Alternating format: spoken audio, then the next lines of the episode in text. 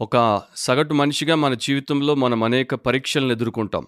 మన జీవితంలో మనం ఎదుర్కొనేటువంటి పరీక్షలు ప్రారంభంలో మన స్కూల్ నుండి ప్రారంభమవుతాయి. స్కూల్లో మన సబ్జెక్ట్ నాలెడ్జ్‌ని వారు టెస్ట్ చేస్తారు. ఒకవేళ మనకి స్పోర్ట్స్‌లో, క్రీడల్లో ఆసక్తి ఉంటే, మనము క్రీడాకారులుగా మారాలంటే మనల్ని మన స్పోర్ట్‌లో మనకున్నటువంటి పొటెన్షియల్ ఏంటి, కేపబిలిటీ ఏంటి అనే విషయంలో వారు టెస్ట్ చేస్తారు. తర్వాత మనం ఉద్యోగం కోసం ఇంటర్వ్యూకి వెళ్ళినప్పుడు మనకున్నటువంటి క్వాలిఫికేషన్ ప్రకారం వారు మనకి ఇవ్వబోయేటువంటి పొజిషన్‌కి సరితూగుతామో లేదో వారు టెస్ట్ చేస్తారు. ఆ తర్వాత వివాహ విషయానికి వస్తే అమ్మాయి అయినా, అబ్బాయి అయినా అవతల పార్టీ వారు అంటే చేసుకోబోయేటువంటి వారు వీరు వారికి తగినటువంటి వారైనా కంపాటబిలిటీ ఉందా అనే విషయంలో టెస్ట్ చేస్తారు. వ్యాపారంలో వారు ఉత్పత్తి చేసేటువంటి ప్రోడక్ట్‌ని క్వాలిటీ కంట్రోల్‌లో టెస్ట్ చేస్తారు. అలాగే ఎలక్షన్‌లో ఎన్నుకోబడాల్సినటువంటి క్యాండిడేట్ విషయంలో నిజానికి క్యారెక్టర్‌ని టెస్ట్ చేయాలి. కానీ మన దేశంలో, ప్రపంచ దేశాల్లో వానికి ఉన్న కరిస్మా లేకపోతే పంచే క్యాష్‌ని బట్టి అతన్ని ఎన్నుకోవాలో వద్దా అనే విషయంలో టెస్ట్ చేస్తారు.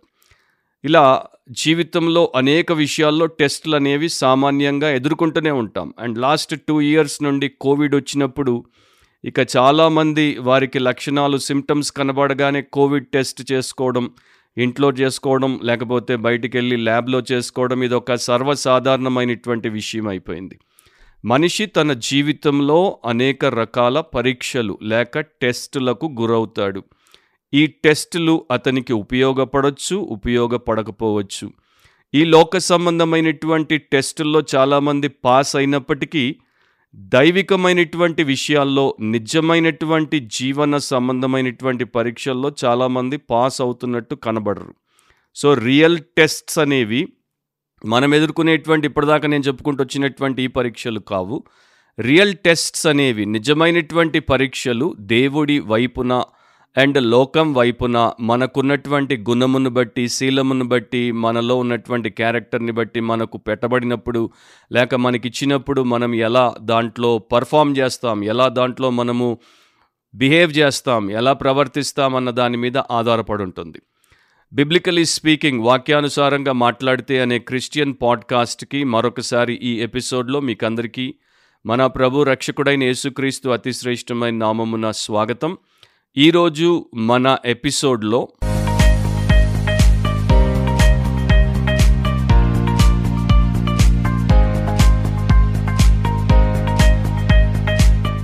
బైబిల్ గ్రంథాన్ని మనము తెరిచి చదివినప్పుడు అండ్ చదవడం అంటే చాలా జాగ్రత్తగా మనస్సు పెట్టి ప్రార్థనాపూర్వకంగా భయముతో, భక్తితో చదివినప్పుడు మన జీవితానికి చాలా ఉపయోగకరమైనటువంటి విషయములను దేవుడు మనకు నేర్పిస్తాడు. మనల్ని పరీక్షిస్తాడు అండ్ మనల్ని పదును పెడతాడు.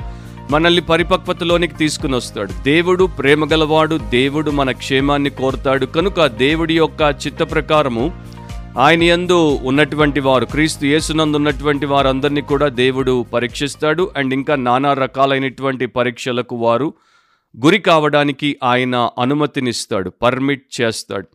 ఓల్డ్ టెస్టిమెంట్ న్యూ టెస్టమెంట్ రెండిట్లో కూడా అనేక రకాలైనటువంటి పరీక్షలకు దేవుని ప్రజలు గురవుతారు.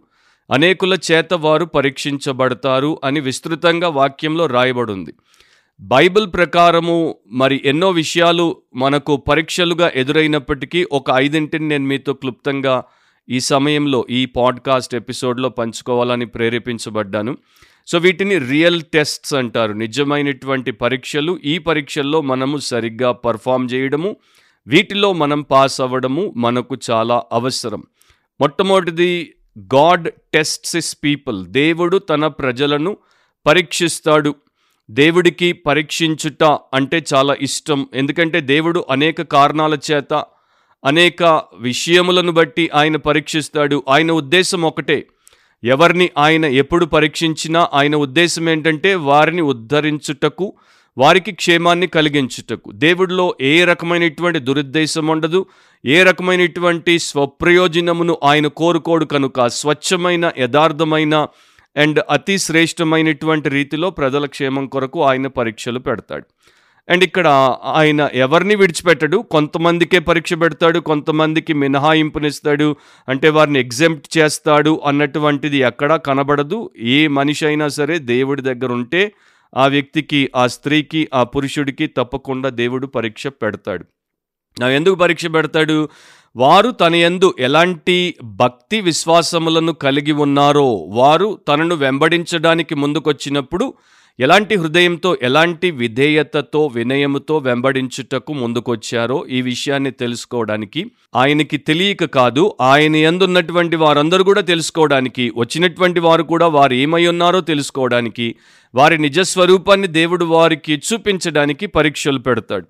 ఫర్ ఎగ్జాంపుల్ మనము ఆది కాండంలోనే చూస్తే ఆదాము అవ్వలకు మొట్టమొదటి పరీక్ష దేవుడు పెట్టినప్పుడు ఆది కాండం మూడో అధ్యాయంలో వారు విఫలమైపోయారు.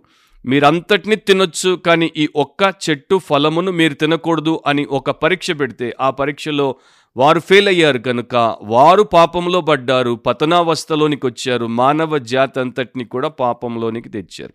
సో ఫస్ట్ టెస్ట్లో హ్యూమన్ బీయింగ్స్ ఫెయిల్ అయిపోయారు ఇక అక్కడి నుండి మన జీవితంలో మన యొక్క పరిస్థితులు ఏంటో బైబిల్ మనకి వివరిస్తోంది. తర్వాత దేవుడు ఒక వ్యక్తిని ఎంపిక చేసుకున్నాడు ఆయన్ని పిలిచాడు ఆయన్ని పొమ్మన్నాడు ఆయన విశ్వాసంతో ముందుకెళ్ళాడు. అతడు దేవుని యందు విశ్వాసమును కలిగినటువంటి వ్యక్తిగా ఉన్నాడు కనుక నీతిమంతుడిగా తీర్చబడ్డాడు. ఆదికాండం ఇరవై రెండో అధ్యాయం ఒకటో వచనంలో ఆ సంగతులు జరిగిన తరువాత దేవుడు అబ్రహామును పరిశోధించెను.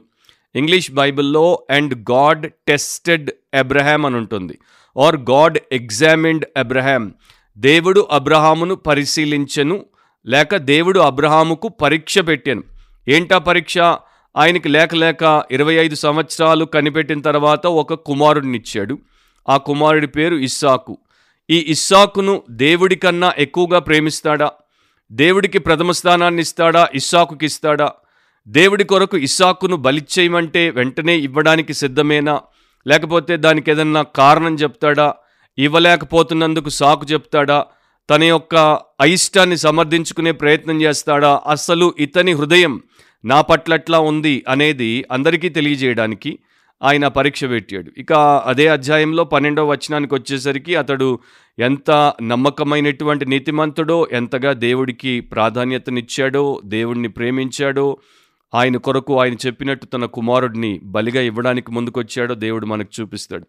సో అక్కడ అబ్రహాము నిజంగా దేవుడికి భయపడేటువంటి భయము భక్తి కలిగినటువంటి విశ్వాసి అని నిరూపించబడ్డాడు. తర్వాత నిర్గమాకాండం పదహారో అధ్యాయం నాలుగో వచనంలో యహోవా మోషేను చూచి ఇదిగో నేను ఆకాశము నుండి మీ కొరకు ఆహారమును కురిపించదను. వారు అంటే ఇస్రాయేలీలు నా ధర్మశాస్త్రం అనుసరించి నడుతురో లేదో అని నేను వారిని పరీక్షించున్నట్లు ఈ ప్రజలు వెళ్ళి ఏనాటి బత్యము ఆనాడే కూర్చుకొనవలెను. వారికి అరణ్యంలో మన్నాను దేవుడు కురిపిస్తున్నాడు. కాకపోతే ఒక షరతు పెట్టాడు. ఆ షరతు ఏంటంటే రేపటిది ఈరోజు కూర్చుకోకూడదు. ఈరాటిది ఈరోజే కూర్చుకోవాలి. మన ప్రభు నేసు యేసు కూడా మనకు అదే సత్యాన్ని నూతన నిబంధనలో నేర్పిస్తాడు. మా అనుదిన ఆహారం నేటికి మాకు దయచేయము. రేపటిని గుర్చినటువంటి చింత మీకు అక్కర్లేదు. సో దేవుడు వారికి పెట్టినటువంటి పరీక్ష ఏంటంటే వీరు నేను చెప్పినటువంటి ధర్మశాస్త్రాన్ని గైకొంటారా? నా ఆజ్ఞను అమలు చేస్తారా?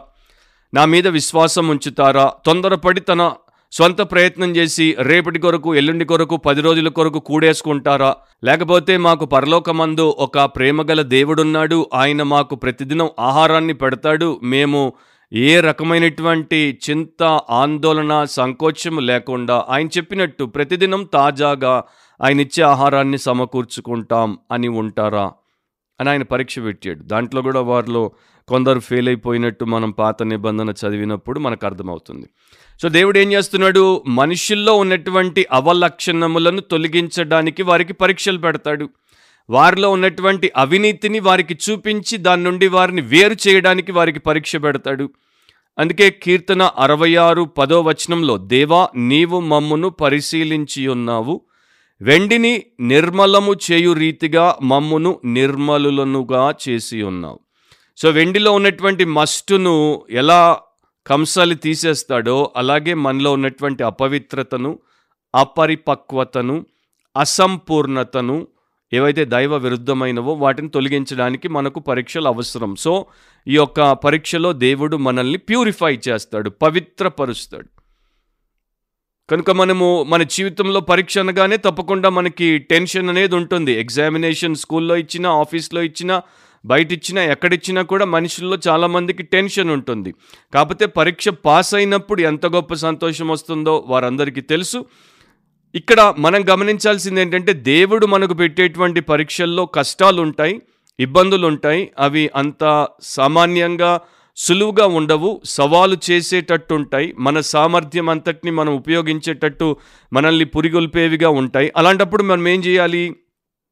ఏం చేయాలంటే the difficulties of life are intended to make us better not bitter అనే సత్యాన్ని గుర్తుపెట్టుకోవాలి. జీవితంలో మనకు ఎదురయ్యేటువంటి కష్టాలు శ్రమలు మనల్ని శ్రేష్టమైన వ్యక్తులుగా మార్చడానికి వస్తున్నాయి. మనల్ని చేదు మనుషులుగా తయారు చేయడానికి కాదు బెటర్ పీపుల్గా మారడానికి బిట్టర్ పీపుల్గా మారడానికి కాదు అనేది తెలుసుకుంటే చాలా క్షేమం. మొదటి పేతురు ఐదు పదిలో ఇదే సత్యాన్ని ఇంకో రకంగా దేవుడి వాక్యం మనకు చెప్తోంది. తన నిత్య మహిమకు క్రీస్తునందు మిమ్మును పిలిచిన సర్వాకృపానిధియగు దేవుడు. సో దేవుడు మనల్ని పిలిచినప్పుడు ఎక్కడికి పిలిచాడు? తన నిత్య మహిమకు పిలిచాడు ఇటర్నల్ గ్లోరీకి పిలిచాడు అండ్ ఇది క్రీస్తునందు మనకు అనుగ్రహించుటకు పిలిచాడు. అండ్ ఈ పిలిచినటువంటి దేవుడు ఎలాంటి వాడు? సర్వకృపానిధి అగు దేవుడు. ప్రతి విధమైనటువంటి కృప అనేది ఆయన యందు ఉంది. దానంతటికి ఆయనే నిధి. అండ్ కృప అనేది ఎప్పుడు కూడా అనర్హులకే అంటే అన్డిజర్వింగ్ పీపుల్కే ఇవ్వబడేటువంటి విషయం. దానికి మనం పొందడానికి ఏ రకంగా అర్హులం కాము కానీ దేవుడు ఉచితంగా దాన్ని మనకు ఇవ్వాల్సిన అవసరం లేదు కానీ ఇస్తాడు. కొంచెము కాలం మీరు శ్రమపడిన పిమ్మట తానే మిమ్మును పూర్ణులుగా చేసి స్థిరపరిచి బలపరచును. సో తప్పకుండా దేవుడు పరీక్షలు పెట్టినప్పుడు పరీక్షల్లో మనం శ్రమ ఎదుర్కొంటాం అండ్ ఆ శ్రమ కొంచెం కాలమే ఉంటుంది దీర్ఘకాలం కాదు.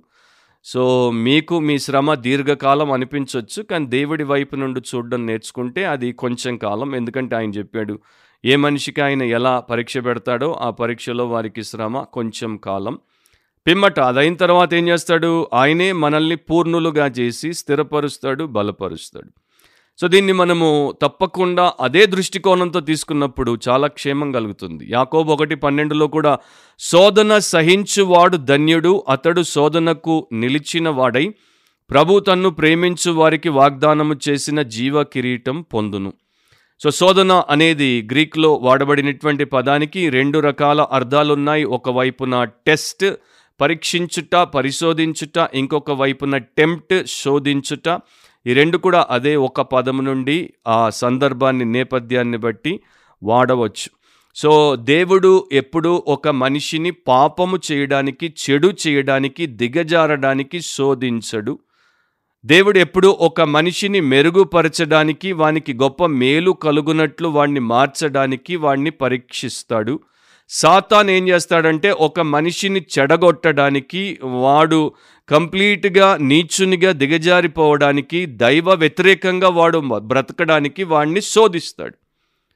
సో ఇది ఎప్పుడు గుర్తుపెట్టుకోవాలి. సో దేవుడు మనల్ని టెస్ట్ చేసినప్పుడు he will bring out the best. మనలో నుండి శ్రేష్టతను బయటికి తీసుకుని వస్తాడు. సాతాను మనల్ని టెంప్ట్ చేసినప్పుడు he will bring out the worst out of us మనలో నుండి అతి హీనమైనటువంటి విషయములను బయటికి తీసుకుని వస్తాడు. విమానాలు నడిపించేటువంటి పైలట్లకు రకరకాల టెస్ట్లు ఉంటాయి. వారికి రకరకాల ట్రైనింగ్లు ఇస్తారు. దాంట్లో ఒకటి వారు ఆ పెద్ద విమానాన్ని నిజంగా ఇక నడపడం మొదలు పెట్టడానికి మునుపు వారికి టైప్ రేటింగ్ అనే ఒక ట్రైనింగ్ ఉంటుంది. దాంట్లో ఆ విమాన సంస్థలు ఆ ట్రైనింగ్ ఇచ్చేటువంటి సంస్థలు ఏం చేస్తాయంటే వారిని ఒక సిమ్యులేటర్లో కూర్చోబెడతాయి. సిమ్యులేటర్ అనేది ఒక కదిలేటువంటి విమానంలాగే ఉండే యంత్రం. నిజమైన విమానమును ఎలా నడుపుతామో అలాగే పైలట్ సిమ్యులేటర్లో కూర్చొని దాన్ని నడుపుతాడు.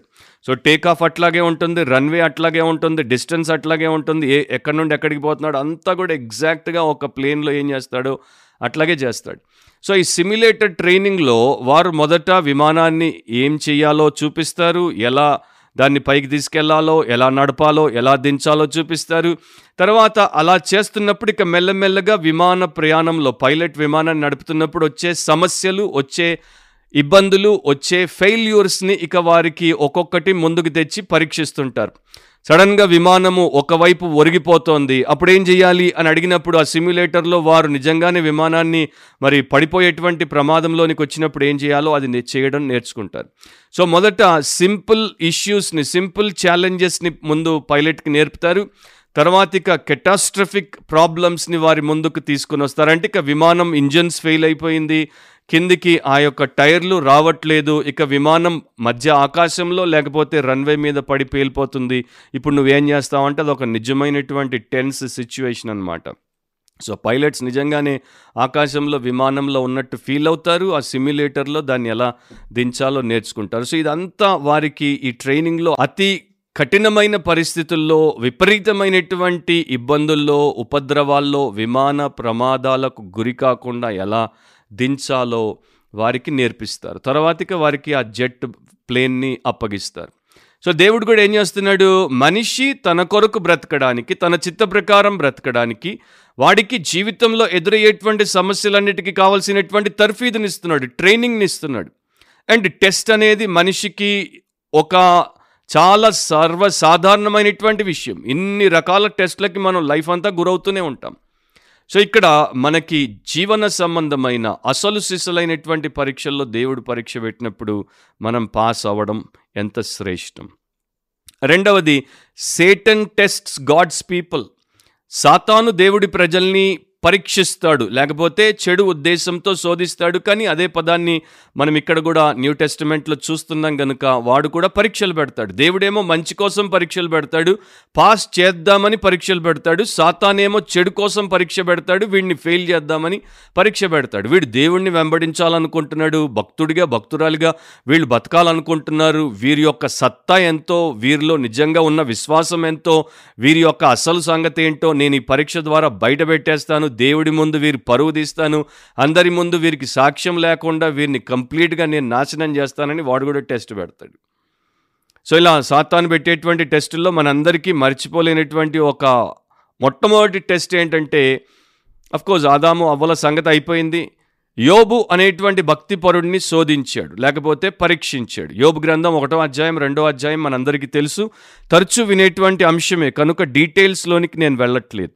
యోబు ఒకటి పన్నెండులో సాతాను దేవుడి దగ్గరికి వచ్చి నేను యోబును పరీక్షించడానికి నాకు అనుమతినివ్వమన్నప్పుడు దేవుడు అంటున్నాడు యహోవా ఇదిగో అతనికి కలిగిన సమస్తమును నీ వశముననున్నది అతనికి మాత్రము ఏ హానియు చేయకూడదని అపవాదికి సెలవీయగా వాడు యహోవా సన్నిధి నుండి బయలు వెళ్ళెను నా ఇప్పుడు యోబు భక్తిపరుడు యోబు నీతిమంతుడు యోబు యథార్థపరుడు యోబు దేవుని యందు భయభక్తులు కలిగినటువంటి ఒక అతి శ్రేష్టమైనటువంటి వ్యక్తి అని స్వయంగా దేవుడే సాక్ష్యం ఇచ్చాడు. అయితే దానికి సాతాను ఏమంటాడంటే ఆహా అట్లాగా నువ్వు అనుకుంటున్నావు దేవా నిజంగా అతని భక్తి నీ యందు యథార్థమైన భక్తి కాదు. నీవు అతనికి విస్తారంగా ఆస్తినిచ్చావు గనక దాన్ని బట్టి నీ యందు భక్తిని చూపిస్తున్నాడు. నీవు అతనికి మంచి నిండైన ఆరోగ్యం ఇచ్చావు గనక అతడు నీకు భక్తిపరుడుగా కనబడుతున్నాడు. ఆ రెండింటిని తీసేయి అప్పుడు అతని యొక్క అసలు సంగతి బయటపడుతుంది అంటే దేవుడు పర్మిషన్ ఇస్తాడు. సో అతని ఆస్తి మీద దెబ్బ కొడతాడు ఆస్తి అంతా పోతుంది. తర్వాత అతని ఆరోగ్యం మీద దెబ్బ కొడతాడు ఆరోగ్యం అంతా పోతుంది. అయినా కూడా యోబు నీతిమంతుడిగా యహోవా ఇచ్చెను యహోవా కొనిపోయాను యహోవా నామమునకు స్థుతి కలుగునుగాక అని అన్నాడు కానీ నా విమోచకుడు సజీవుడు అనే అన్నాడు కానీ అతడు దేవుణ్ణి అన్నడు ఎక్కడా దూషించలేదు. దేవుని అందు తనకున్నటువంటి భక్తిని విశ్వాసాన్ని అతడు విడిచిపెట్టలేదు. సో యోబు అనే వ్యక్తి దేవుణ్ణి ఎందుకు నమ్మాడు? దేవుడి కొరకు ఎందుకు నిలబడ్డాడంటే ఆస్తి అండ్ ఆరోగ్యముల కొరకు కాదు. అండ్ ఈ రోజున ఈ యొక్క వెల్త్ అండ్ హెల్త్ లేకపోతే మామూలుగా హెల్త్ అండ్ వెల్త్ గాస్పల్ అంటారు. లేకపోతే హెల్త్ అండ్ వెల్త్ చర్చెస్ అంటారు. ఈ చర్చెస్లో ఈ రెండే ప్రధానంగా ఉంటాయి. మీరు యేసుని నమ్ముకోండి మీకు ఆస్తినిస్తాడు. మీరు యేసుని నమ్ముకోండి మీకు ఆరోగ్యం ఇస్తాడు మీకు రోగం ఉండదు మీకు అప్పు ఉండదు మీరు యేసుని నమ్ముకోండి మీకు ఆస్తి అండ్ మీకు ఆరోగ్యం రెండు బహుగా ఉంటాయి అని చెప్పేటువంటి చర్చెస్లో ఒకవేళ సాతానును మనం పంపితే వారందరినీ పరీక్షిస్తే వారందరూ దేవుణ్ణి నిజంగా నమ్మట్లేదు. వాళ్ళందరూ యోబులు కాదు వారందరూ అతి భ్రష్టులు. వారు గెహజీలు వారు యూదాలు వారు దేమాలు అండ్ వారు గారడి సీమోన్లు అని ఇట్టే బయటపడిపోతుంది. ఎందుకంటే వారు దేవుడి కోసం రాలేదు. వారు వచ్చింది దేవుడి దగ్గర ఆస్తి ఆరోగ్యాలను పొందడానికి. ఆ రెండింటినే సాతాన్ తీసేస్తే ఇక వారు దేవుడి దగ్గర ఎందుకుంటారు సో నా ప్రియ సహోదరి సహోదరుల సాతాను ఎందుకు పరీక్ష పెడతాడో కూడా దేవుడు మనకు చెప్పాడు. అండ్ అలాంటి వారే మన సంఘాల నిండా క్రైస్తవ లోకంలో నిండా ఈ రోజున కనబడుతున్నారు. ఇక న్యూ టెస్టిమెంట్కి వచ్చేస్తే మత్తయి సువార్త నాలుగు మూడులో ఆ శోధకుడు ఆయన యొద్దకు వచ్చి యేసు దగ్గరికి వచ్చాడు. నీవు దేవుని కుమారుడవైతే ఈ రాళ్ళు రొట్టెలగునట్లు ఆజ్ఞాపించు మనెను సో సాతానుకున్నటువంటి ఇంకొక పేరు ఏంటంటే శోధకుడు టెంప్టర్.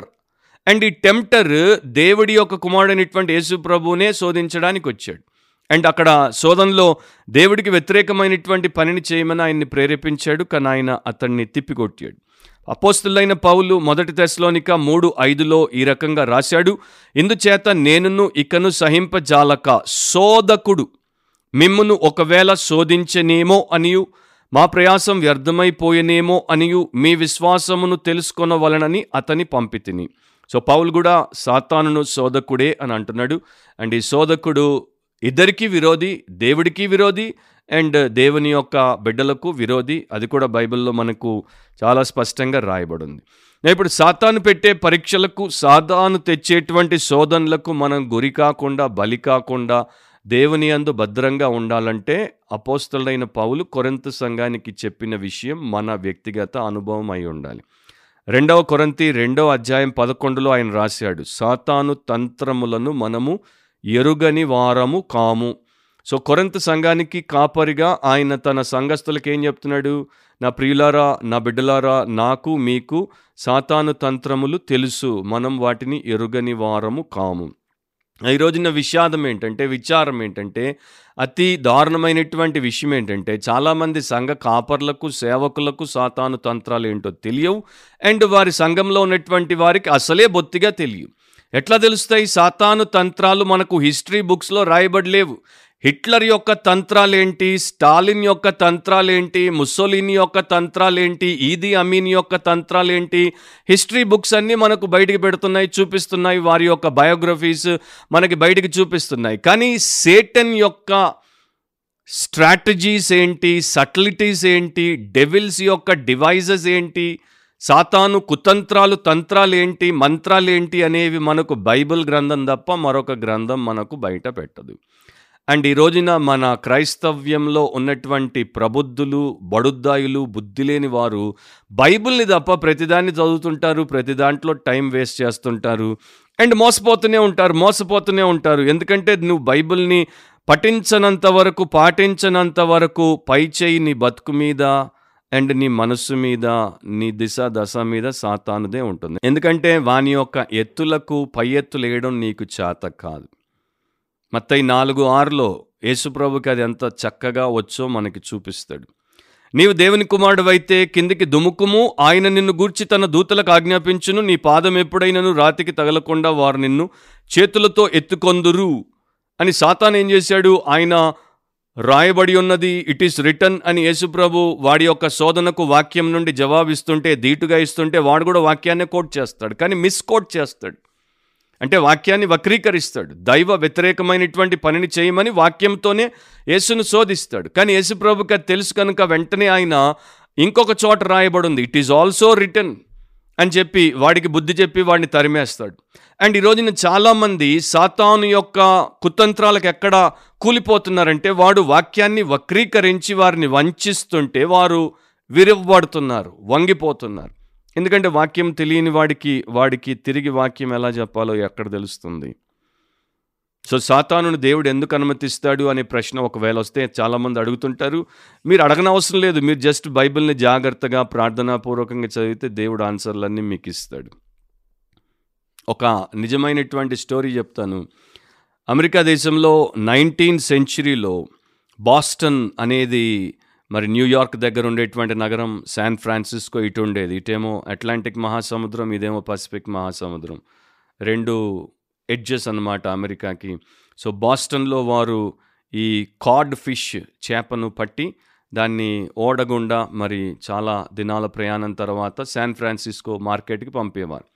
సో వాటిని అక్కడే వారు పట్టిన తర్వాత వాటిని క్లీన్ చేసి ప్యాక్ చేసి అంత చక్కగా దాంట్లో కంటైనర్లో పెట్టి ఇక్కడికి పంపేసరికి అవి పాడైపోయేవి. సో వారి యొక్క వ్యాపారం దెబ్బతిన్నది. దాని తర్వాత మరొక ఆలోచన చేశారు.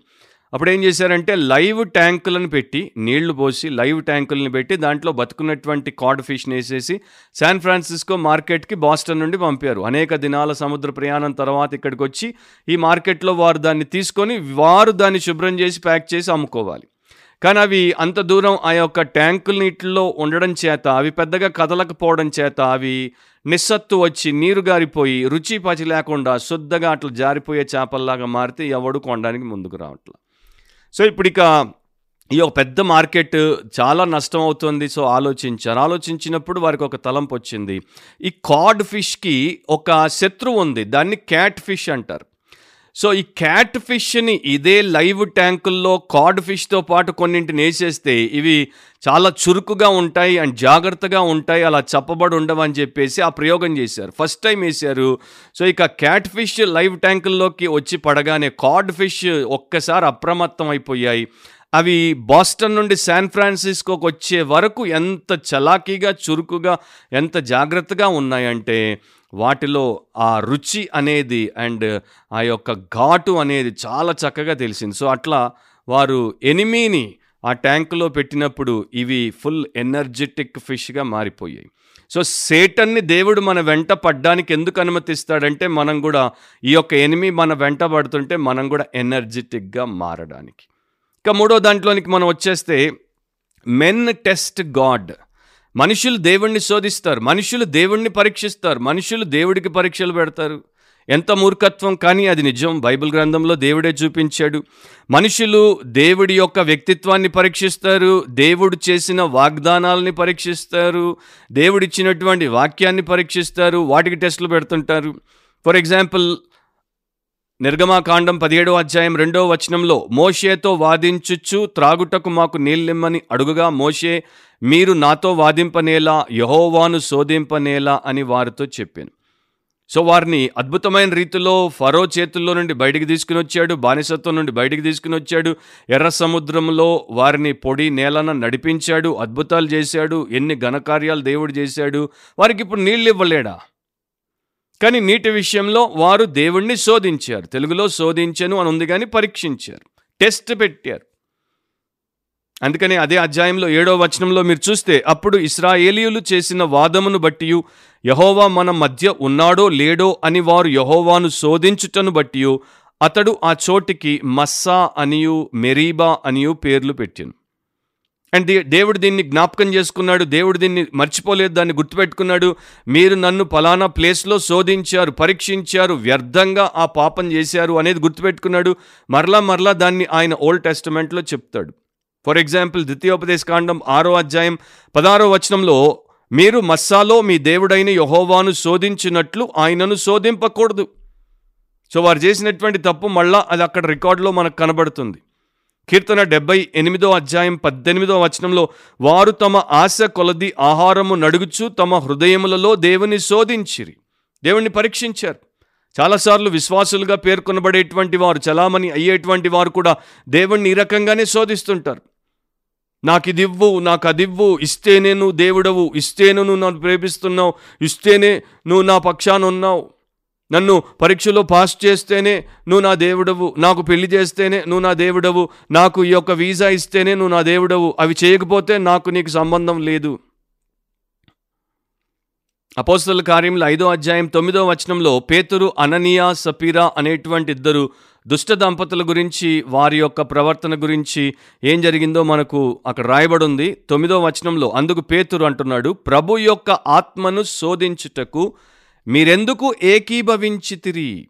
భార్యాభర్తలారా విశ్వాసులుగా చలామణి అవుతున్నటువంటి మీరు పరిశుద్ధాత్మను శోధించడానికి పరీక్షించడానికి అబద్ధమాడడానికి ఇద్దరు కుమ్మక్కై దేవుడికి ఇస్తామని చెప్పినటువంటి సొమ్మును కాజేయడానికి కక్కుర్తికి గురి కావడానికి ఎందుకు ఏకీభవించారు? మొదట ఆయన చచ్చాడు తర్వాత ఈమె చచ్చింది. ఎవరు దేవుణ్ణి పరీక్షిస్తారు? ఎవరికైతే దేవుడి మీద భయం ఉండదో భక్తుండదో ఎవరికైతే దేవుడి యొక్క గొప్పతనం తెలియదో అండ్ గౌరవం ఉండదో ఆయన్ని ఎవరైతే చాలా ఈజీగా లైట్గా తీసుకుంటారో అట్లాంటి వారు అవివేకులు ఆయన్ని పరీక్షిస్తుంటారు. మత్తయి సువార్త నాలుగు ఏళ్ళు అందుకే ప్రభు అన్నాడు యేసు ఏమన్నాడు? ప్రభు అయినని దేవుని నీవు శోధింపవలదని మరి ఒక చోట రాయబడి ఉన్నదని వానితో చెప్పాను. సో సాతానుకు దీటైన జవాబు ఇచ్చాడు నీ దేవుణ్ణి నీవెప్పుడు పరీక్షించొద్దు. So never test God in anything why that's an insult to him and that is not trusting in him do not test God simply trust God దేవుణ్ణి పరీక్షించొద్దు. దేవుణ్ణి నమ్ము. నమ్ముట నీ వలననైతే నీకు సమస్తం సాధ్యం. పరీక్షలు పెడితే నువ్వు ఫెయిల్ అవుతావు. ఎందుకంటే దేవుడికి అసాధ్యమైనది ఏమీ లేదు. సో మనము ఇబ్బందిలో ఉన్నప్పుడు మనకు అవసరత ఉన్నప్పుడు మనకి ఇంకొకటి ఉన్నప్పుడు ఆ టైమ్స్లోనే మనం చాలా విలవిల్లాడిపోతుంటాం. దేవుణ్ణి ప్రశ్నిస్తుంటాం పరీక్షలు పెట్టడానికి ప్రయత్నం చేస్తుంటాం. ఆ టైంలో ఏం చేయాలో కూడా దేవుడు చెప్పాడు. ఇరవై ఏడవ కీర్తన ఏడు నుండి పద్నాలుగో వచనం జస్ట్ చదువుతాను ఎక్స్ప్లెయిన్ చేయను. యహోవా నేను కంఠధ్వని ఎత్తి నిన్ను ప్రార్థించినప్పుడు నా మనవి ఆలకింపుము. కరుణతో నాకు ఉత్తరమిమ్ము. నా సన్నిధి వెదుకుడని నీవు సెలవీయగా యహోవా నీ సన్నిధి నేను వెతికిదనని నా హృదయం నీతో అనెను. నీ ముఖమును నాకు దాచకుము కోపము చేత నీ సేవకుని తోలివేయకుము. నా సహాయుడవు నీవే రక్షణకర్తవగు నా దేవా నన్ను దిగనాడకుము నన్ను విడవకుము. నా తల్లిదండ్రులు నన్ను విడిచినను యహోవా నన్ను చేరదీయును. యహోవా నీ మార్గమును నాకు బోధింపుము. నా కొరకు పొంచి ఉన్న వారిని చూచి సరళమైన మార్గమున నన్ను నడిపింపుము. అబద్ధ సాక్షులను క్రూరత్వము వెలగ్రక్కువారును నా మీదికి లేచి ఉన్నారు. నా విరోధుల ఇచ్చకు నన్ను అప్పగింపకము. సజీవుల దేశమున నేను యహోవా దయను పొందుదుననుకు నన్న నమ్మకము నాకు లేని ఎడల నేనేమవుదును? యహోవా కొరకు కనిపెట్టుకొని ఉండుము ధైర్యము తెచ్చుకొని నీ హృదయమును నిబ్బరముగా నుంచుకొనుము యహోవా కొరకు కనిపెట్టుకొని ఉండుము.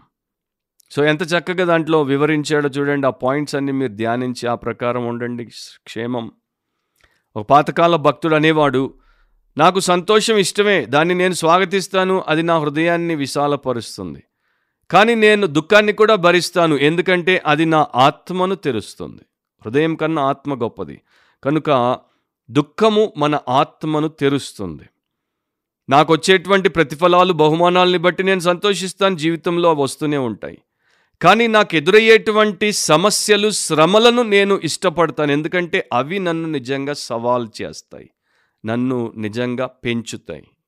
ఎక్స్టెండ్ చేస్తాయి. నాలుగవది men test their fellow men మనుషులు వారి తోటి మనుషులను పరీక్షిస్తారు. ఇది మనుషులకు ఉన్నటువంటి నైజం.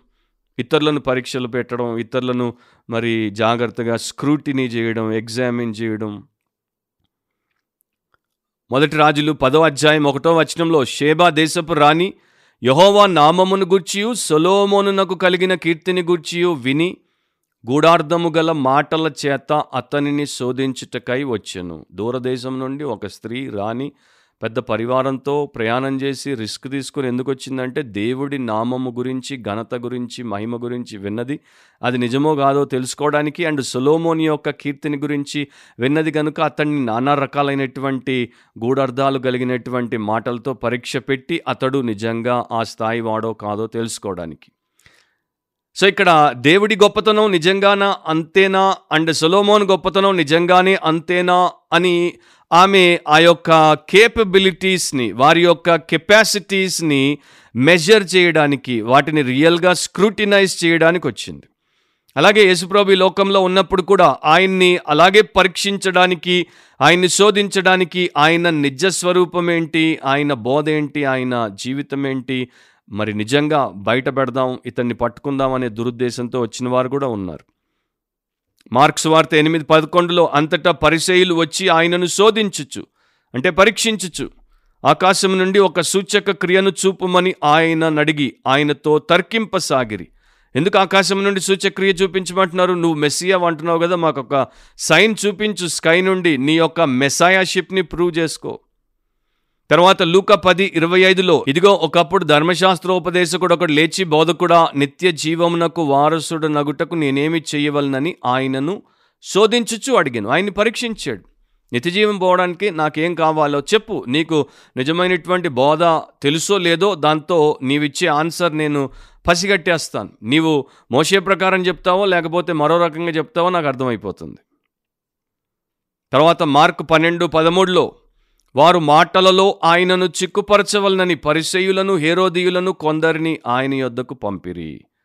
అండ్ నా ప్రియ సహోదరి సహోదరులారా ఈ రోజున కూడా సోషల్ మీడియా నిండా పనికిమాలిన వాక్యము తెలియని ఆత్మచేత పునరుజ్జీవింపబడని క్రీస్తు జీవము లేని అతి పెద్ద మూర్ఖులుగా ఉన్నటువంటి వారు ఇలాగే దేవుని యందు భయము భక్తి కలిగి వాక్యానికి అంకితమై స్వచ్ఛమైన సువార్త అండ్ సత్య వాక్యపు బోధ చేసేటువంటి వారిని పరీక్షించి నానా రకాలుగా వారి విషయంలో గేలి చేయడం ఎగతాళి చేయడం అనేది చాలా ఎక్కువైపోయింది. సో వారికి మనం ఇవ్వాల్సినటువంటి ఆన్సర్ ఏంటి? యేసుప్రభు ఇచ్చినటువంటి ఆన్సరే. అండ్ ఇలాంటి ట్రాప్లో పడకుండా ఇలాంటి ట్రాష్కి టైము ఎనర్జీ అండ్ మన యొక్క లైఫ్ని వేస్ట్ చేయకుండా దేవుడు మనల్ని పిలిచిన పనికి పరిశుద్ధమైన పరిచర్యకు అప్పగించుకోవడం మంచిది.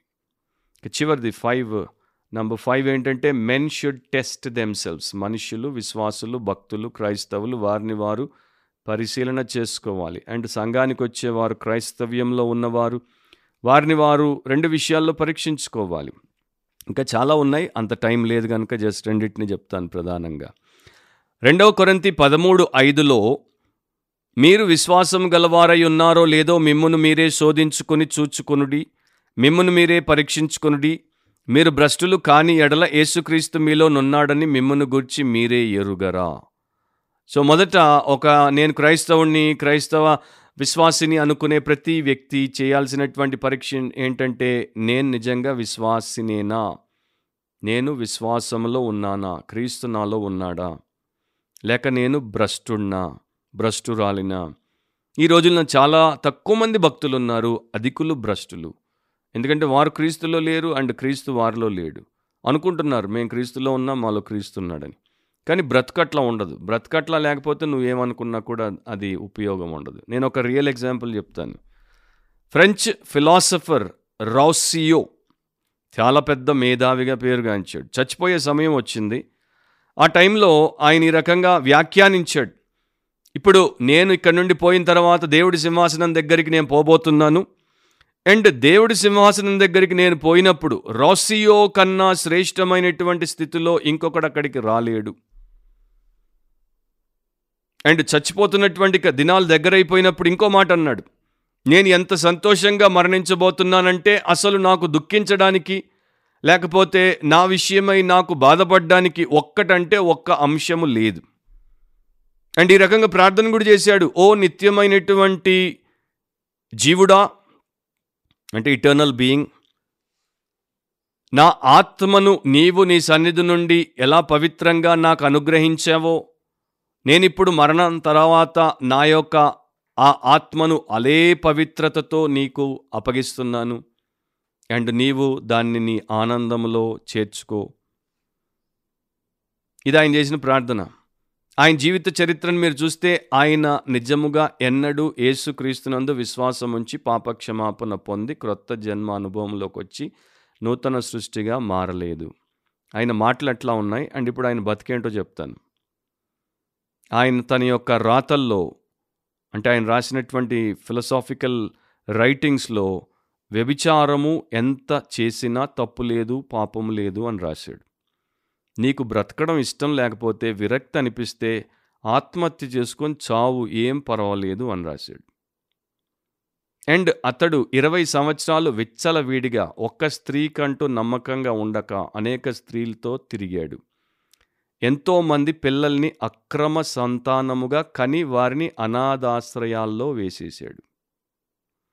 అండ్ ఇతడు ఒక వేషధారి ఇతడు ఒక బూతులు మాట్లాడే మనిషి మోసగాడు దిగజారిన దుర్మార్గుడు. అండ్ అతడు చేసిన వ్యాఖ్యానం అతడి యొక్క ప్రార్థన ఎట్లా ఉందో చూడండి. దాన్ని బట్టి నేను చెప్పిన స్టేట్మెంట్ మీకు అర్థం అవ్వాలి ఈ రోజున భక్తులు తక్కువ బోగస్ భ్రష్టులు ఎక్కువ. సో మొదట అది నేను నిజంగా భక్తున్నా భ్రష్టున్నా అని పరీక్షించుకోవాలి. రెండవది మొదటి కొరంతి పదకొండు ఇరవై ఎనిమిదిలో కాబట్టి ప్రతి మనుష్యుడు తను తాను పరీక్షించుకొనవలెను అలాగు చేసి ఆ రొట్టెను తిని ఆ పాత్రలోనిది త్రాగవలెను. సో ప్రభు యొక్క పరిశుద్ధ బల్ల సహవాసంలో నేను పాలి భాగస్తున్నై పాలి భాగస్తురాలనై ఉండుట అనేది నేను నిజంగా విశ్వాసినైతే అప్పుడు ఈ పరీక్ష చేసి నేను దాంట్లో చేయి వేయొచ్చు. లేకపోతే అసలు నాకు అవకాశమే లేదు. అండ్ ఈరోజు చాలామంది అనాలోచితంగా ఆచారము ప్రకారము ఏదో ఆశీర్వాదం వస్తుంది అనేటువంటి ఒక మిథ్యలో ఒక భ్రమలో ఉండి ప్రతివారం ప్రభు బలం తీసేసుకుంటుంటారు. అండ్ తర్వాత వారి యొక్క ఖాతాలో వారికి ఎన్ని తీర్పులు అండ్ ఎన్ని శిక్షలు దేవుడు రాశాడో తెలిసేసరికి కళ్ళు బయర్లు కమ్ముతాయి. ఇక ముగింపులో గలతి ఆరు నాలుగులో ఒక మాట ఉంది ఒక హెచ్చరిక ఇది. ప్రతివాడును తాను చేయు పనిని పరీక్షించి చూచుకొనవలెను. ప్రతి విశ్వాసి ప్రతి క్రైస్తవుడు తాను చేసే పని ప్రతిరోజు ప్రతినిత్యం తాను చేసే పనిని పరీక్షించి చూసుకోవాలి. అది దేవుడికి మహిమం తెస్తుందా ఇతరులకు మేలు కలిగిస్తుందా? తనను క్రీస్తు పోలికలో ఇంకా పెంచేటువంటిదిగా ఉందా? వ్యర్థమైన పన సాతాను సంతోషించే పన స్వకీయ దురాశకు అనుకూలమైన పన ప్రతి ఒక్కడు తాను చేసే పని. రోజంతా మీరేం పనులు చేస్తారో మీకే తెలుసు. వారమంతా ఏం పనులు చేస్తారో మీకే తెలుసు. వాటిని పరీక్షించి చూసుకోండి. అప్పుడు ఇతరుని బట్టి కాక తనను బట్టియే అతనికి అతిశయము కలుగును. ఎవరో రాశారు స్పిరిచువల్ హెల్త్ ఆత్మీయ ఆరోగ్యం. నీవు ఈ ఐదు ప్రశ్నలకు సరిగ్గా యథార్థంగా జవాబులు ఇవ్వగలిగితే నీ ఆత్మీయ ఆరోగ్యం ఎట్లా ఉందో నీకు తెలిసిపోతుంది. దాంట్లో మొదటిది నీవు నిజముగా ఎవరిని సంతోషపరచడానికి బ్రతుకుతున్నావు? రెండవది నీవు నీలో ఉన్నటువంటి ఎలాంటి అభద్రతా భావములను ఇన్సెక్యూరిటీస్ని పెంచి పోషిస్తున్నావు? మూడవది నీవు నిజంగా జీవితంలో ఎవరితో ఎందుకు పోటీ పడుతున్నావు? నాలుగవది నీ జీవితంలో నీవెందుకని ప్రతిఫలాలు ఆశిస్తున్నావు? ఐదవది నీ జీవితంలో ఎలాంటి అవమానకరమైన క్రియలను దాచిపెడుతున్నావు? ఈ ఐదు ప్రశ్నలకు యథార్థంగా జవాబులు ఇవ్వండి మీ ఆత్మీయ ఆరోగ్యం ఎట్లా ఉందో మీకు అర్థమవుతుంది. గుర్తుపెట్టుకోండి రియల్ టెస్ట్లు ఇవి నిజమైన పరీక్షలు ఇవి. జీవితంలో ఈ పరీక్షల్లో పాస్ అవ్వడం ముఖ్యం.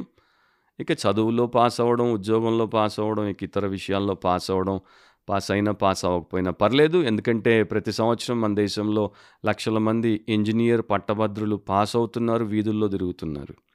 అండ్ పాస్ అవ్వనటువంటి వారు పెద్ద పెద్ద కంపెనీలు పెట్టి tenth fail inter fail degree fail అయినట్టు వాడు వాడు కూడా స్టార్టప్ కంపెనీలు పెట్టి మిలియన్స్ సంపాదిస్తున్నారు. కావాల్సింది పేపర్ క్వాలిఫికేషన్ కాదు పర్సన్ క్వాలిఫికేషన్.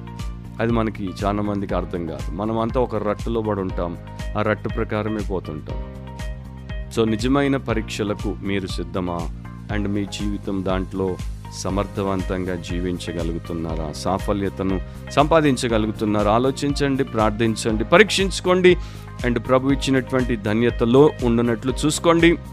మరొక బిబ్లికలీ స్పీకింగ్ వాక్యానుసారంగా మాట్లాడితేనే ఎపిసోడ్లో మనం కలుసుకునేంత వరకు ఎన్నడూ మర్చిపోవద్దు. ఈ దినాల్లో అసలే మర్చిపోవద్దు. ఎందుకంటే ఈ దినాల్లో దేవుడంటే బొత్తిగా భయము భక్తి లేకుండా వాక్యం అంటే బొత్తిగా గౌరవము ప్రీతి లేకుండా ఉన్నటువంటి వారే క్రైస్తవ లోకంలో సేవకులుగా సంఘస్థులుగా ఎక్కువ కనబడుతున్నారు. కనుక మనం ఏం చేయాలంటే వాక్యానుసారంగానే ఆలోచించాలి వాక్యానుసారంగానే కోరుకోవాలి వాక్యానుసారంగానే మాట్లాడాలి వాక్యానుసారంగానే ప్రవర్తించాలి వాక్యానుసారంగానే జీవించాలి. నీ సొంత మేధస్సు కాదు ఇతరులు రాసినటువంటి చెత్త చెదారం కాదు. దేవుడి వాక్యమే మన పాదములకు దీపం మన త్రోవకు వెలుగు మన జీవితానికి అసలు సిసలైన సారం సత్యం. అదే మన బ్రతుక్కి బలం. అది తప్ప మరొకటి మనకు ఉండకూడదు అలాంటి కృప దేవుడు మీలో ప్రతి ఒక్కరికి మీ కుటుంబానికి. ఇప్పుడు ఎల్లప్పుడూ మీరు ఆయన్ని చేరేంత వరకు లేక ఆయన మిమ్మును తన చెంతకు చేర్చుకునేంత వరకు కలిగి ఉండును గాక amen. God bless you and see you soon. Amen. Música